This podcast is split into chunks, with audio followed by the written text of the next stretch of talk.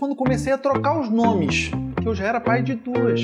Lilian, vem comer sua raçãozinha.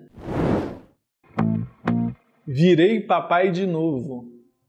E um dia eu estava brincando com a Lilian, minha primogênita, e no outro, zanzando pela casa, ninando o bebê no colo, Diana, a caçula.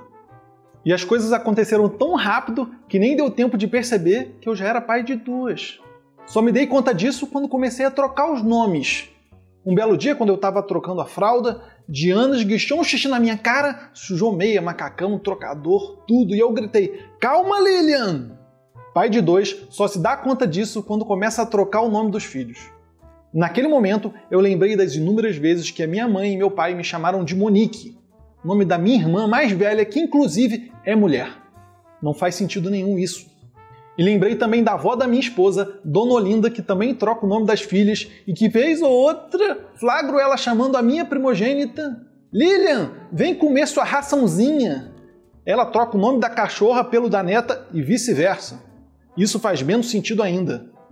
Inúmeros casos surgiram e surgem na minha cabeça: pais com mais de um filho trocando os nomes, tias, tios, pais de amigos.